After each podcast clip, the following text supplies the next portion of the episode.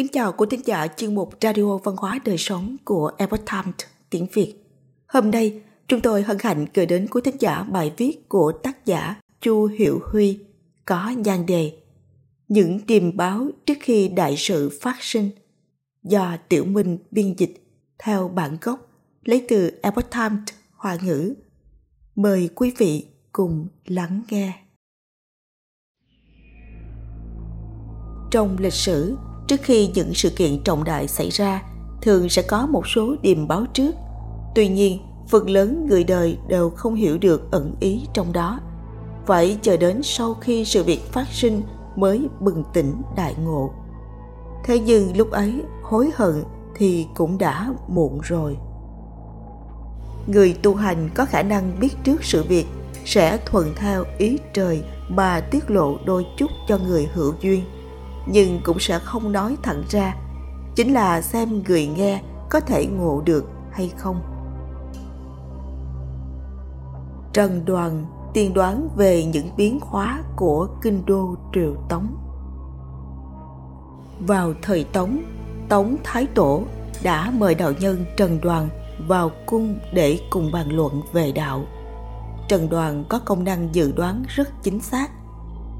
Thái tổ hỏi quốc vận tương lai của đại tống ta như thế nào? Trần đoàn đáp rằng, triều tống dùng nhân ái được thiên hạ, dùng nghĩa kết nhân tâm, không lo không lâu dài. Nhưng dự liệu về vùng đất kinh đô thì là nhất biện, nhị hàng, tam mâm, tứ quảng thái tổ dò hỏi tình hình cụ thể, hết lần này đến lần khác nhưng Trần Đoàn lại không nói thêm nữa. Lúc đó đô thành của Bắc Tống đã ở Biện Kinh. Sau khi Bắc Tống bị diệt vong, Tống Cao Tông phục hưng lập ra vương triều Nam Tống, định đô ở Hàng Châu. Sau khi đô thành của Nam Tống bị quân Nguyên công chiếm, một nhóm đại thần mang theo tiểu hoàng đế chạy trốn tới Phúc Kiến, gọi tắt là Mân và Quảng Đông thiết lập triều đình nhỏ, nhưng cuối cùng không thể cứu vãn. Cho thấy số mệnh đã được định trước cũng không phải là ngẫu nhiên. Thiệu ung và tôn mại ngư tiết lộ trước thiên cơ. Bài thơ tả nhẩm ngâm của danh sĩ, nhà dự ngôn thiệu ung thời bắc tống cũng đã tiên đoán được sự việc xảy ra trong khoảng thời gian của những năm Tuyên Hòa đến tỉnh Khang. Niên hiệu Tuyên Hòa từ năm 1119 đến năm 1125. Niên hiệu tỉnh Khang từ năm 1125 đến năm 1127. Bài thơ viết rằng Tự cổ ngự nhung vô thượng sách Duy bằng nhân nghĩa thị trung nguyên. Vương sư vấn tội cố năng đạo. Thiên tử mông trần tranh nhẫn ngôn. Lượng tấn loạn vong thành mộ thảo. Tam quân khuất nhục lạc trần biên. Công lư diên quảng hà nhân giả. Thủy tính hưng ban diệt nhất ngôn trong bài thơ này mang hàm nghĩa về vận mệnh cuối cùng của Huy Tông và Khâm Tông.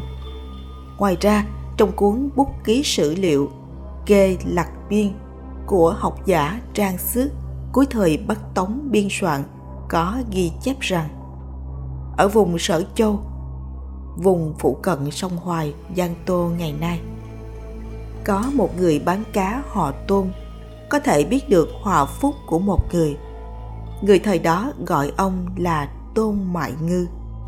Ông Tôn bán cá. Vào cuối thời Tuyên Hòa, Tống Huy Tông nghe nói danh tiếng của ông bèn triệu ông vào kinh sư để cho ông ở trong đạo quán tại Bảo Lục Cung. Một hôm, Tống Huy Tông đến Bảo Lục Cung thăm viếng. Khi đó, ông Tôn bán cá đang ngồi trong một điện nhỏ. Trong ngực áo của ông cất một cái bánh hấp. Sau khi Tống Huy Tông thắp hương ở các đại điện thì đi tới tiểu điện. do Tống Huy Tông quỳ lại trong thời gian lâu nên lúc này có chút đói. Ông Tôn liền lấy bánh hấp từ trong ngực áo ra nói có thể dùng cái này làm điểm tâm tống huy tông có phần sửng sốt, không nhận bánh của ông. Ông tôn lại nói, về sau, ngay cả cái này cũng không dễ có mà ăn đâu. Lúc ấy không ai có thể hiểu được ý tứ bên trong lời nói của ông tôn bán cá. Sau khi biến cố tịnh khang xảy ra, mọi người mới hiểu được vào thời điểm đó, ông tôn bán cá đã tiên đoán được vận mệnh của tống huy tông một câu thơ thành lời tiên đoán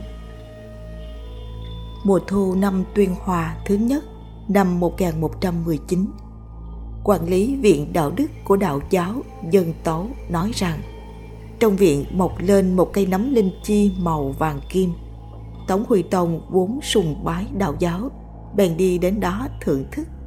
Tiện đường quá bộ đến nhà của Thái Kinh. Thái Kinh bày tiệc tại Minh Loan Đường mời Tống Huy Tông. Thái Kinh còn làm một bài thơ ca ngợi nấm linh chi màu vàng kim là tường thụy, tức điềm lành. Ca ngợi Tống Huy Tông là một đại thánh quân Tống Huy Tông ban thưởng ngay tại bữa tiệc, đồng thời làm mấy câu thơ rằng Đạo đức phương kim hỷ điệt hưng Vạn ban tòng hóa bản thiên thành. Định tri kim đế lai vi chủ. Bất đãi xuân phong, tiện phát sinh. Tạm dịch nghĩa. Đạo đức ngày nay nhiều hưng thịnh. Vạn quốc theo biến thành hôm nay. Ắt biết kim đế đến làm chủ. Không đợi gió xuân liền phát sinh khi đó tống huy tông cũng không biết rằng tường thụy trong mắt ông cũng không phải thực sự là tường thụy. Bài thơ ông làm ra đã vô ý lộ ra điềm dữ. Định tri kim đế lai vi chủ. Đã biết kim đế đến làm chủ. Báo trước rằng hoàng đế nước kim sẽ trở thành chủ nhân của tống huy tông. Mùa thu năm tuyên hòa thứ bảy năm 1125 quân kim tiến đánh triều tống không đợi gió xuân liền phát sinh trước mùa xuân năm tỉnh khang thứ hai thành biện kinh bị công phá hai vị hoàng đế là tống huy tông và Tống Khâm Tông bị bắt. Năm đó trên yến tiệc, Tống Huy Tông tiện tay viết xuống câu thơ, vậy mà lại trở thành một lời tiên tri vậy. Cũng vào năm Tuyên Hòa thứ bảy, phía bên trên trái cửa chính của Giao Tiên Điện ở Bảo Lục Cung, không biết người nào đã viết bốn câu thơ thần bí. Gia Trung một chú tẩn, Nam Phương hỏa bất minh, các nhân quy tắc mạc tuyên một hữu tồi khuynh tạm dịch nghĩa gỗ trong nhà mọt hết phương nam lửa không sáng. Các nhân về sa mạc, tuyên một lại gãy đổ. Lúc đầu không ai hiểu được ý tứ của bài thơ. Sau khi biến cố tỉnh khang xảy ra, mọi người mới biết gỗ trong nhà chính là nói triều tống. Sâu mọt hết, có ý nói đại tống sắp không còn. Phương nam lửa không sáng. Theo thuyết ngũ hành thì quốc vận bắc tống thuộc về hỏa đức. Lửa không sáng chính là ý nói quốc vận của bắc tống suy bại. Nếu kết hợp chữ các nhân trong câu các nhân về cùng sa mạc thì sẽ được chữ cát điều này ám chỉ Tống Huy Tông Triệu Cát sẽ bị bắt làm tù binh, đưa đến vùng sa mạc chịu khổ. Kết hợp hai chữ tuyên mộc, trong câu tuyên mộc lại gãy đổ, sẽ được chữ hoàng, ám chỉ Tống Khâm Tông Triệu Hoàng. Câu này nói Tống Khâm Tông sẽ chết ở phương Bắc. Về sau, mấy câu dự ngôn này từng câu từng câu đều ứng nghiệm dị tượng tiết lộ điềm dữ. Năm tuyên hòa thứ nhất năm 1119 đã xuất hiện vài việc kỳ lạ. Vào ngày mùng 1 và 15 tháng Giêng năm đó, khi Tống Huy Tông đến cảnh Linh Cung làm lễ triều bái, thấy trên tượng của Hoàng đế Tống Thần Tông chảy nước mắt. Hơn nữa, vị quan trong coi miếu cũng thường nghe thấy có tiếng khóc ở trong miếu. Còn có một hôm, trong biệt điện ở miếu của Tống Thần Tông có viên gạch xuất hiện vết máu. Lau chùi đi lại xuất hiện. Cứ như vậy liên tiếp mấy ngày mới thôi. Lúc đó Thái Kinh và các nịnh thần đang được sủng ái, nên khi dị tượng này xuất hiện, các quan lại không dám báo lên. Tháng Giêng năm Tuyên Hòa thứ bảy năm 1125, nước Kim diệt nước Liêu. Tháng 8 năm đó, ngoài cửa đông của thành Biện Kinh, có một người nông phu bán rau, đột nhiên đi đến dưới cổng tuyên đức môn của Hoàng Thành. Đồng thời có biểu hiện trạng thái mê mờ, đặt cánh rau xuống, chắp tay hướng về phía cổng thành mà nói. Thái tổ hoàng đế, thần tông hoàng đế sai ta tới đây. Bác Lan, chỉ Tống Huy Tông. Kiêu căng xa xỉ mất trước, cần phải sớm sửa đổi, bằng không hối hận cũng không kịp nữa. Binh lính rất nhanh đến bắt người bán rau dẫn tới nhà giam phủ Khai Phong. Qua một buổi tối, người bán rau mới tỉnh lại, lại không biết gì về những việc mình đã làm hôm trước. Ngày mùng 6 tháng Giêng năm tỉnh Khang thứ nhất, năm 1126, sau khi Tống Khâm Tông lên ngôi là ngày lập xuân. Người Trung Quốc coi trọng thời vụ, thông thường vào ngày lập xuân sẽ làm lễ nghênh đón mùa xuân, đồng thời cầu nguyện một năm mới mùa màng thuận lợi. Đây là việc trọng đại của toàn quốc. Vào ngày này, bất kể là ở cung đình hay trong nhân gian đều sẽ cử hành hoạt động đã xuân ngưu, tức là đánh roi vào con trâu ngày xuân, cầu nguyện một năm mưa thuận gió hòa, mùa màng tốt tươi và no ấm đầy đủ. Con trâu trong lễ hội này được đắp bằng bùn đất. Trước đó, Cục Thái Sử đã đắp tạo trâu đất và đặt ở điện ngân Xuân. Đến ngày lập xuân ấy, Thái Thường Tự chuẩn bị nhạc để nghênh đón trâu đất. Không ngờ rằng dùng roi đánh một cái trâu đất liền bể nát. Đây vốn không phải là điềm lành, mà ngay tại đêm trước ngày lập xuân, tức là đêm của ngày mùng năm, binh lính trong coi điện nghe được trong điện có tiếng khóc rất bi thương. Lại nghe được tiếng đánh nhau. Hơn một canh giờ thì ngừng.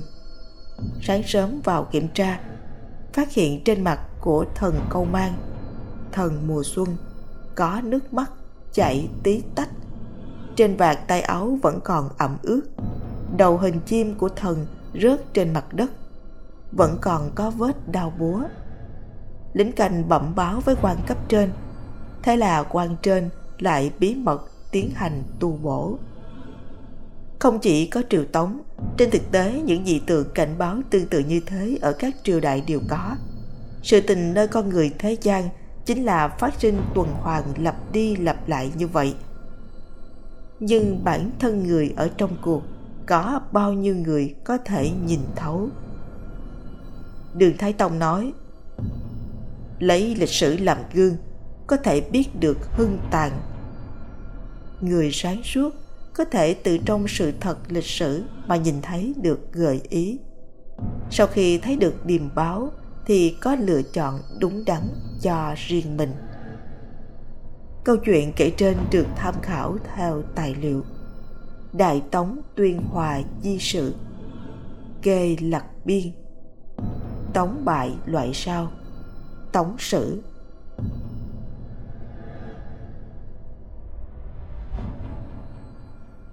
quý thính giả thân mến chuyên mục radio văn hóa đời sống của Epoch Times tiếng Việt đến đây là hết để đọc các bài viết khác của chúng tôi, quý vị có thể truy cập vào trang web epochtimesviet.com. Cảm ơn quý vị đã lắng nghe, quan tâm và đăng ký kênh. Chào tạm biệt và hẹn gặp lại quý vị trong chương trình lần sau. Kính chúc mọi điều bình an và tốt lành đến quý vị cùng người thân.